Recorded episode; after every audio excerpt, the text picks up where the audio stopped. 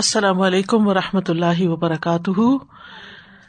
نحمد و نسلی اللہ رسول ہل کریم بعد، فاعوذ باللہ من الشیطان الرجیم، بسم اللہ الرحمٰن الرحیم۔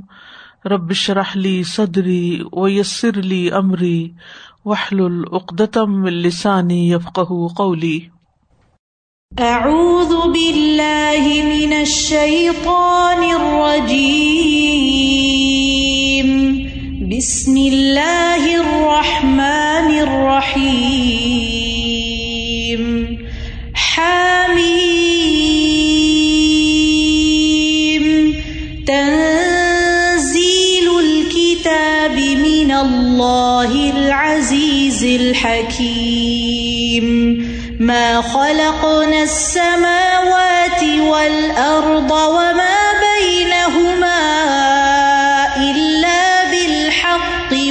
وأجل مسمى والذين كفروا عما أنذروا معرضون قل أرأيتم ما تدعون من دون الله أروني ماذا خلقوا من الأرض ماذا خلقوا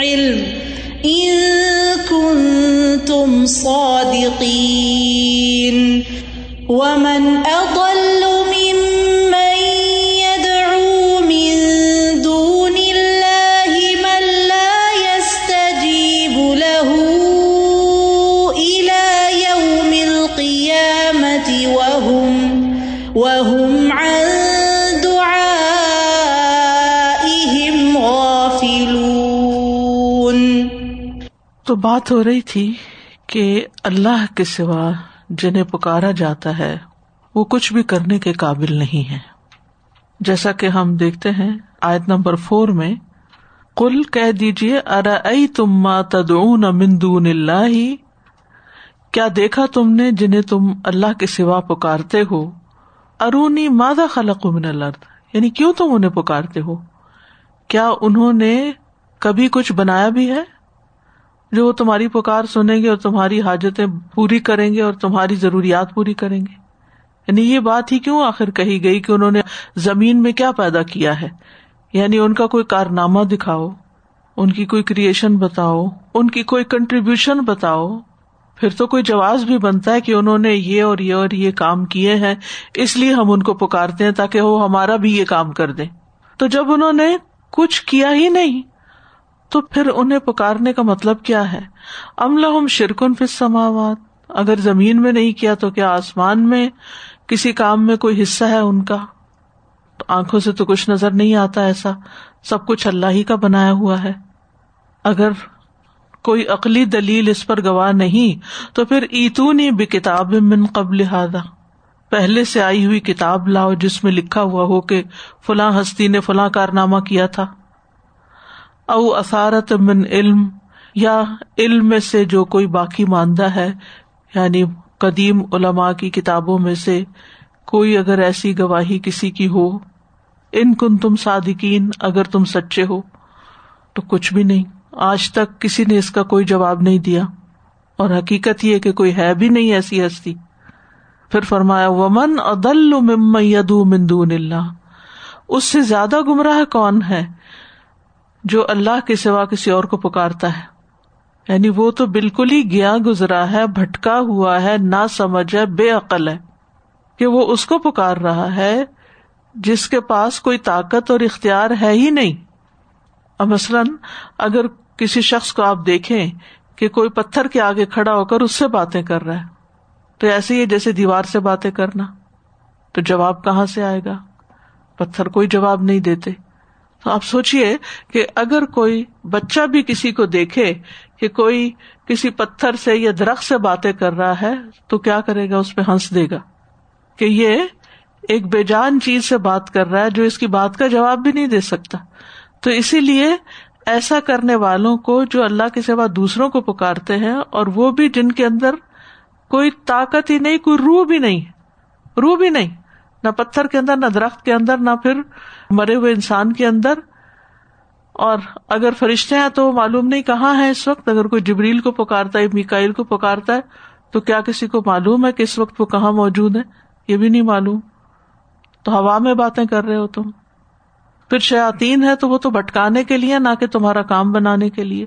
تو یہ بات تو ایک معمولی انسان کی عقل میں بھی نہیں آتی کہ انسان کسی ایسے کے سامنے اپنی ضرورت رکھے جو بالکل ہی بے اختیار ہے، جس کے پاس کچھ ہے ہی نہیں۔ اور پھر ملا تجیب الہ یوم القیامہ، قیامت تک وہ یہ کر نہیں سکتا یعنی اس کے اندر نہ ابھی قابلیت ہے، نہ آئندہ کبھی پیدا ہوگی۔ قیامت تک اس کے اندر کوئی ایسی طاقت نہیں آ سکتی کہ جس کی وجہ سے وہ نعوذ باللہ اللہ کے برابر ہو کے تمہارے کام بنا سکے۔ اور اس پر مزید یہ کہ وہ ان دعا غافلون، وہ ان کی دعاؤں سے غافل ہیں، ان کو تو یہ خبر بھی نہیں۔ تو آپ سوچیے کہ جس کو یہ پتا ہی نہیں کہ ہم اس کو پکار رہے ہیں، اس کو پتا ہی نہیں، تو پھر وہ جواب کیا دیں گے؟ پھر فرمایا و ادا حشرناسو کانو لہم آدا ان و کانو بے عبادت ہم کافرین اور جب لوگ اکٹھے کیے جائیں گے تو وہ ان کے دشمن ہوں گے اور ان کی عبادت سے منکر ہوں گے۔ وہ ادا حشر اور جب لوگ اکٹھے کیے جائیں گے۔ یہ کب کی بات ہے؟ قیامت کے دن کی بات ہے، حشر کے دن کی بات ہے۔ جب اولین اور آخرین سب جمع ہوں گے۔ کانو لہم آدا ان تو یہ باطل معبود جن کو یہ پکارتے ہیں، قیامت کے دن پکارنے والوں کے دشمن بن جائیں گے۔ فرشتے دشمن بن جائیں گے۔ جن اور شیاتین اپنی پرستش کرنے والوں سے لا تعلق ہو جائیں گے۔ ایک دوسرے پر لانت کریں گے۔ اور ہو سکتا ہے کہ اللہ تعالی پتھروں کے اندر بھی جان ڈال دے، جن کی لوگ عبادت کرتے تھے، تو وہ بھی دشمن بن جائیں گے۔ کانو لہم آدا ان جیسے سورت القصص میں آتا ہے تبرا نا الئی کا ماں کانو ایا نا یا بدون کہ ہم تیرے سامنے بری ہونے کا اعلان کرتے ہیں، یہ ہماری تو عبادت نہیں کرتے تھے یعنی ہم نے تو ان سے کوئی مطالبہ ایسا نہیں کیا تھا۔ اور یہ بھی کہا گیا ہے کہ یہ کافر اپنے معبودوں کے دشمن بن جائیں۔ کانو لہوم ادا ان یعنی جن کو آج پکار رہے ہیں، جن کے آج یہ شیدائی بنے ہوئے ہیں، جن کے آگے جھکے اور بچھے جا رہے ہیں، کل قیامت کے دن جب اس بات کی وجہ سے اس عبادت اور اس پرستش کی وجہ سے پکڑ ہوگی، تو یہ الٹا انہیں کے ہی دشمن بن جائیں گے کہ تمہاری وجہ سے ہم پکڑے گئے۔ تم ہماری تباہی اور ہلاکت کا سبب بنے ہو۔ اور وہ وکانو بھی عبادت ہم کافرین، اور وہ ان کی عبادت کے انکاری ہوں گے۔ اس کا کفر کریں گے کہ ہم نے نہ چاہا تھا، نہ مطالبہ کیا تھا، اور نہ تمہیں ایسا کرنا چاہیے تھا، اور نہ ہمیں خبر ہے کہ تم ہماری عبادت یعنی تم ہم کو پکار رہے تھے۔ کیونکہ دعا جو ہے وہ عبادت ہی کی ایک قسم ہے۔ اس لیے یہاں عبادت ہم سے مراد یعنی ان کی دعاؤں سے بالکل انکاری ہو جائیں گے۔ تو یہ مضمون قرآن مجید میں کئی جگہ بیان ہوا ہے کہ قیامت کے دن پکارنے والے اور پکارے جانے والے جو ہیں وہ آپس میں بیزاری کا اظہار کریں گے اور لا تعلقی کا اظہار کریں گے۔ صورت النحل میں آتا ہے وہ ادار الدین غلام العذاب فلاح خف انہم ولاحم یوم ضرون و ادار الدین اشرک شرکا اہم قالو ربنا ہا شرکا ان الدین کنہ ند من دونک فلق الہم القول ان کم لکاذبون اور جب وہ لوگ جنہوں نے ظلم کیا عذاب کو دیکھ لیں گے تو وہ ان سے ہلکا نہ کیا جائے گا اور نہ انہیں مہلت دی جائے گی۔ کہ کوئی بریک آئے اس میں۔ اور جب وہ لوگ جنہوں نے شریک بنائے اپنے شریکوں کو دیکھیں گے یعنی آج دنیا میں جو کسی پتھر حجر کو یا کسی جن شیتان کو یا کسی انسان کو اللہ کے برابر قرار دے رہا تھا شریک، تو کہیں گے، اے ہمارے رب، یہی ہے ہمارے وہ شریک جنہیں ہم تیرے سے پکارا کرتے تھے۔ پہچان لیں گے کن کن کو پکارتے تھے۔ تو وہ ان کی طرف بات ڈال دیں گے کہ بلا شبہ تم یقیناً جھوٹے ہو۔ تم اپنے اس فیل میں ہی غلط تھے اور تم بالکل غلط کہہ رہے ہو، ہم اس سے بیزاری کا اظہار کرتے ہیں۔ سورت مریم میں آتا ہے عزا کل سیک فرون اب عبادت و یقون علیہم ضدا۔ اور انہوں نے اللہ کے سوا اور معبود بنا لیے تاکہ وہ ان کے لیے باعث عزت ہوں۔ یعنی ان کا کوئی کام بنا دے ہرگز ایسا نہ ہوگا۔ کل ان قریب وہ ان کی عبادت کا انکار کر دیں گے اور ان کے خلاف مد مقابل ہوں گے، ان کی ضد میں آ جائیں گے۔ یعنی خود ساختہ معبود نہ دنیا میں کسی کام آئیں گے اور نہ وہاں کسی کام آئیں گے۔ سورت الجاسیہ میں اللہ تعالیٰ فرماتے ہیں، ولا یغنی انہم ما کسبو شیئا ولا متخذو من دون اللہ اولیا ان کے آگے جہنم ہے اور نہ وہ ان کے کچھ بھی کام آئے گا جو انہوں نے کمایا اور نہ وہ جو انہوں نے اللہ کے سوا حمایتی بنائے۔ یعنی نہ تو ان کے اعمال انہیں فائدہ دیں گے کیونکہ وہ شرک پر مبنی تھے، غلط ڈائریکشن پر تھے، تو اس کا کوئی فائدہ نہیں ہوگا۔ پلس یہ ہے کہ جن کا وہ سہارا لیتے تھے، جن پر وہ اعتماد کیے ہوئے تھے، وہ بھی ان کے کچھ کام نہ آئیں گے۔ تبرا نہ الئی کا ماں کانو ایا نا یا بدون پھر قرآن مجید سے بھی پتا چلتا ہے کہ صرف اظہار بیزاری نہیں کریں گے، بلکہ ایک دوسرے پہ لانت کریں گے۔ اتنی سخت دشمنی ہو جائے گی وہاں جا کر۔ پھر ایسے پجاریوں کا ٹھکانا جہنم ہوگا۔ یعنی جو اللہ کے سوا کسی اور کو پکارتا ہے، یہ اللہ تعالی کی ناراضگی کا سبب بنتا ہے۔ اور ایسے لوگوں کو اللہ سبحان تعالی معاف نہیں کریں گے، کیونکہ یہ شرک کی ایک قسم ہے۔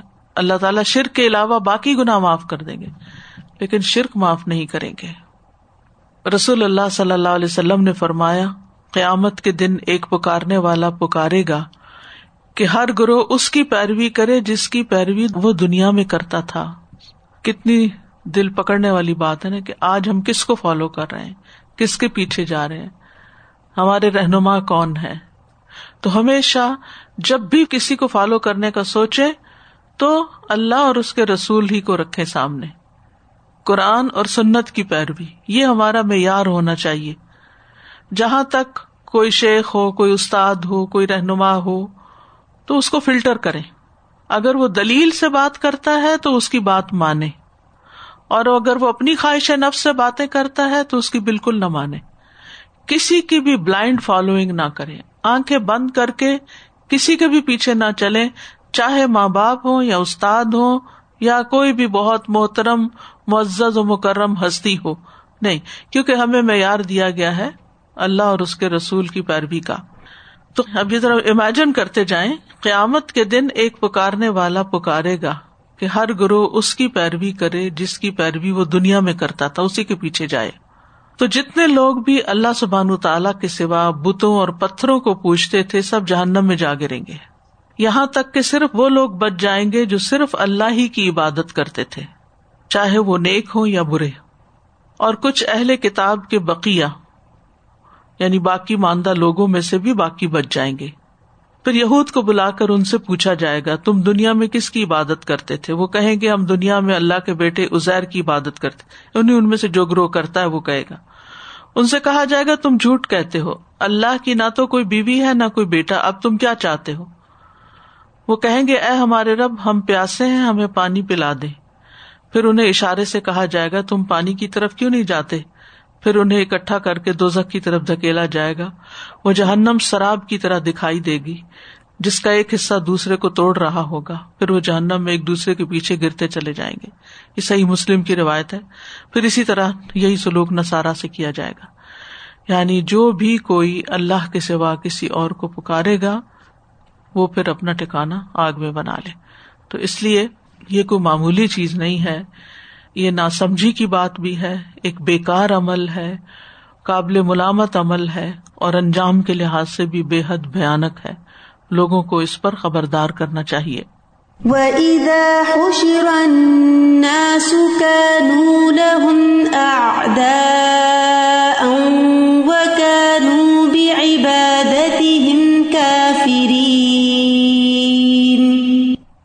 دنیا میں بھی یہی ہوتا ہے کہ جن کو سہارا بنایا ہوتا ہے وہ کبھی دنیا میں کام نہیں آتے۔ آپ کسی کے ساتھ نیکی کر لیں کسی کے ساتھ احسان کریں۔ اس توقع سے کہ کل کو یہ میرے کام اپنی اولاد ہی دیکھیں۔ جی اپنی اولاد ہی دیکھ لیں۔ اور کئی مرتبہ ایسی لڑائیاں پڑ جاتی ہیں سگے بہن بھائیوں میں سگی اولاد میں سگے رشتے داروں میں۔ اور پھر آپ نے اکثر یہ باتیں سنی ہوں گی کہ ہم نے اتنا اس کے ساتھ کیا اس نے ہمارے ساتھ کیا کیا۔ لوگ ڈپریشن میں چلے جاتے ہیں۔ بہت زیادہ ڈپریشن میں اور مشکل میں پڑ جاتے ہیں بہت ان کو نکلنا مشکل ہوتا ہے تو یہ تو آخرت کا معاملہ ہے۔ استاذہ جی جو بات ہے نا کہ قیامت کے دن وہ ان کے دشمن بن جائیں گے۔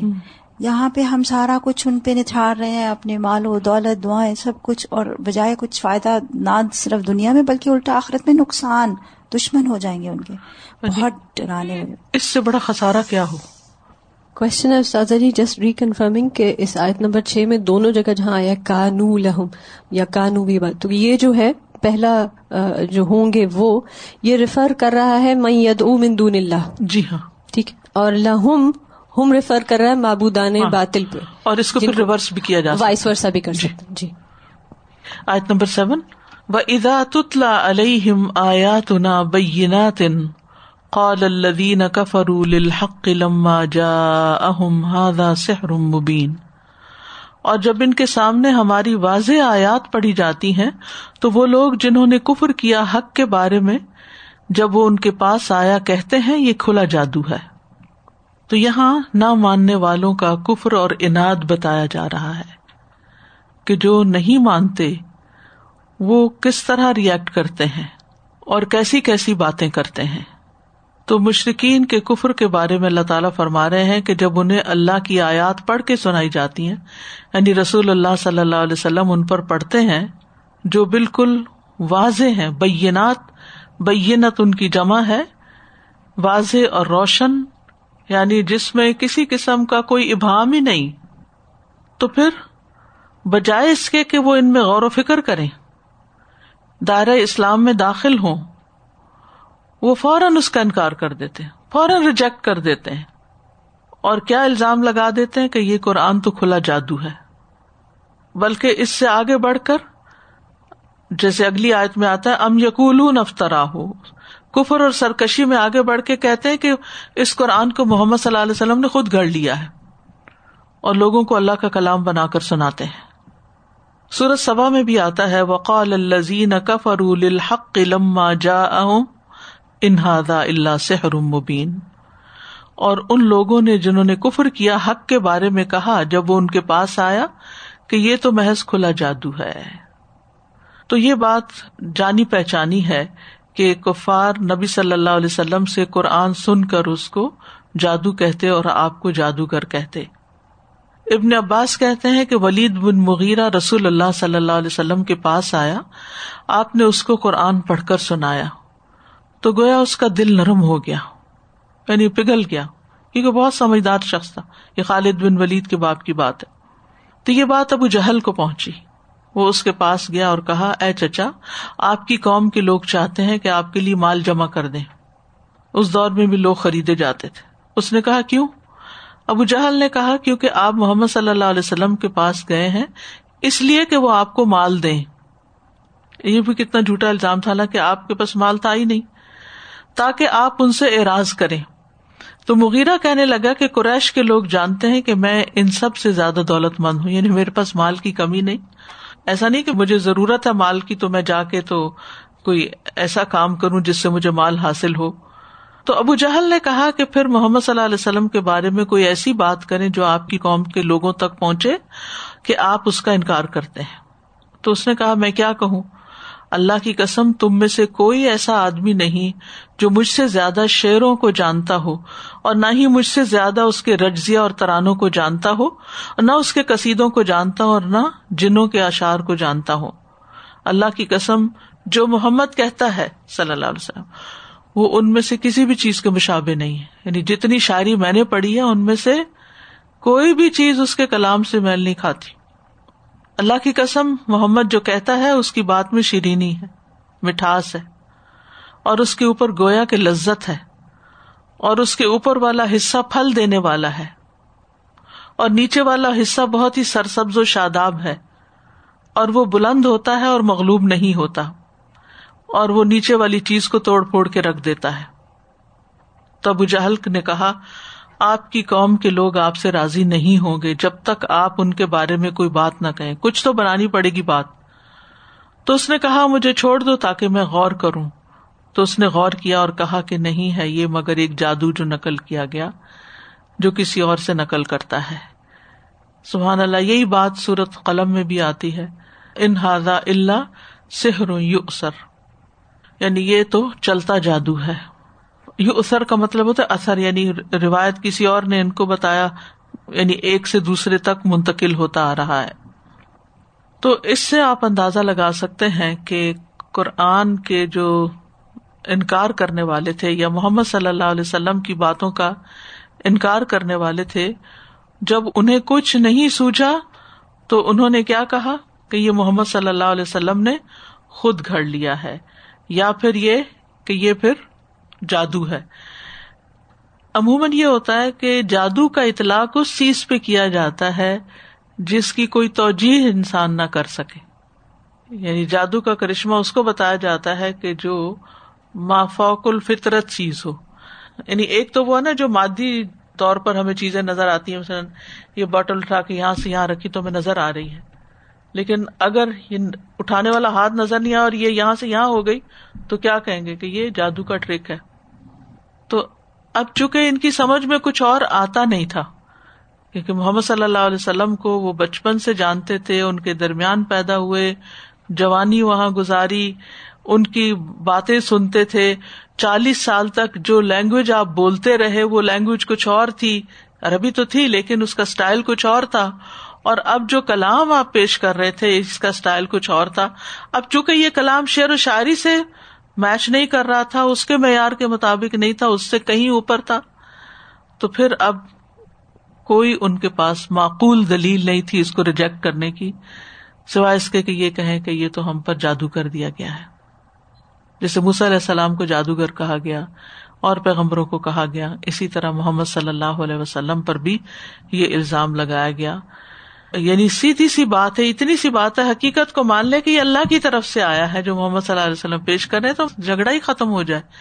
لیکن جب انسان حق کو نہیں مانتا، نظر آتے ہوئے بھی نہیں اس کو قبول کرتا، تو پھر اس کو جھوٹ کا سہارا لینا پڑتا ہے۔ تو یہ ان کے تراشے ہوئے جھوٹ تھے کہ جو وہ چھوڑ رہے تھے اور جس کی وجہ سے وہ خود بھی بہکے ہوئے تھے اور دوسروں کو بھی بہکا رہے تھے۔ وَإِذَا تُتْلَى عَلَيْهِمْ آيَاتُنَا بَيِّنَاتٍ قَالَ الَّذِينَ كَفَرُوا لِلْحَقِّ قَالَ الَّذِينَ كَفَرُوا لِلْحَقِّ لَمَّا جَاءَهُمْ هَذَا سِحْرٌ مُبِينٌ پھر اس میں آپ دیکھیے الفاظ جو ہیں وہ ازات علیہ مایات نا بینات قال الزین کفر الحق کی حق کو جادو قرار دے رہے لما جا اہم حاضا سحر مبین یعنی حق اور سچ اور ایک ٹھوس بات، ایک دل پہ لگنے والی بات، ایک عقل میں آنے والی بات، آیات ان بینات لیکن اس کے باوجود انکار ہے۔ آنکھوں پہ پردہ پڑا ہوا ہے۔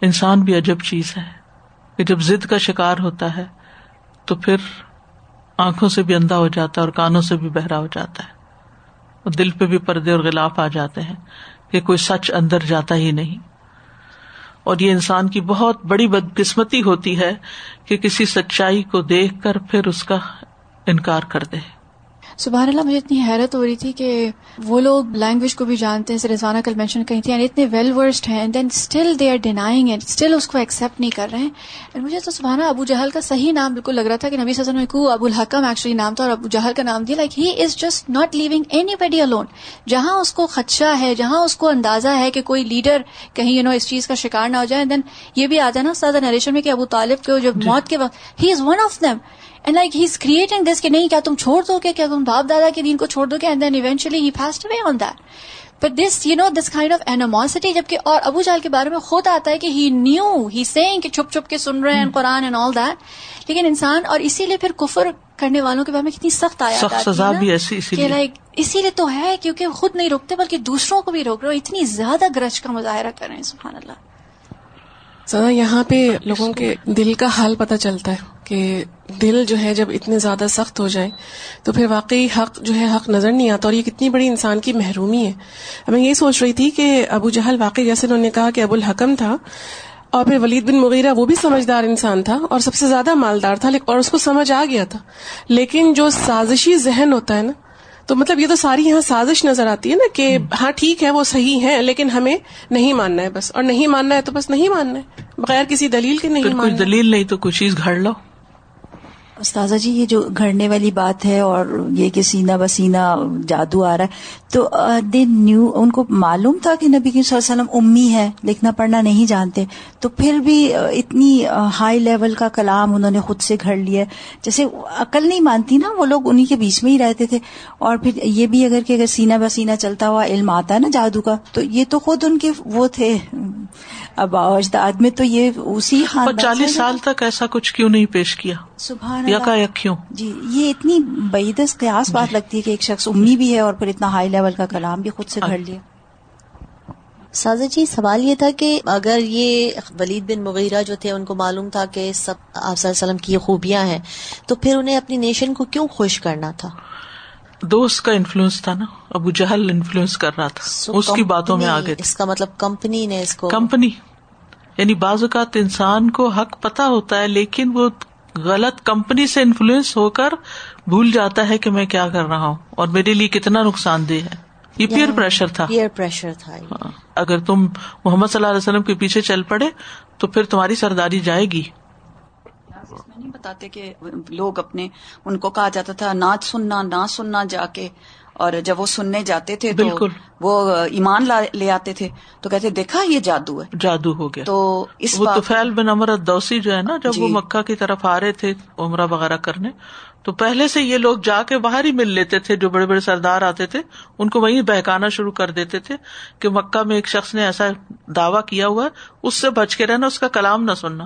تو کہتے انہوں نے اپنے کانوں میں وہ کرسف جو ہوتے ہیں ڈانٹ ڈالے روئی کے تاکہ میرے کان میں کہیں آواز نہ پڑ جائے محمد صلی اللہ علیہ وسلم کی۔ پھر وہ خود ہی سوچنے لگے کہ میں کوئی بے وقوف انسان ہوں مجھے بھی تو اللہ نے عقل دی ہے۔ میں سن کے تو دیکھوں وہ کیا کہتا ہے۔ اور جب سنا تو کلام دل میں ہی اتر گیا، مسلمان ہو گئے، اور جا کے اپنے قبیلے کو بھی مسلمان کیا۔ تو بات یہ ہے کہ انسان اگر حق کے لیے اپنے دل کو تھوڑا سا بھی کھولے، تو حق بہت جلدی دل کے اندر داخل ہوتا ہے۔ تھوڑا سا بھی رستہ دے دے، صرف ارادہ ہی کر لے۔ دوسری بات یہ کہ استاد جی ہم ہر چیز کو ہی جادو بنا لیتے ہیں۔ اور جب ہمیں کہا جاتا ہے کہ اس سے کلام سے ہی اگر یہ کلام آپ پڑھے روز قرآن پڑھیں آپ رکیا شریعہ کریں تو اس طرف نہیں وہ لوگ آتے لیکن کہتے کوئی اور چیز دے دو جس سے جادو کا دور جادو سے کروانا چاہتے ہیں۔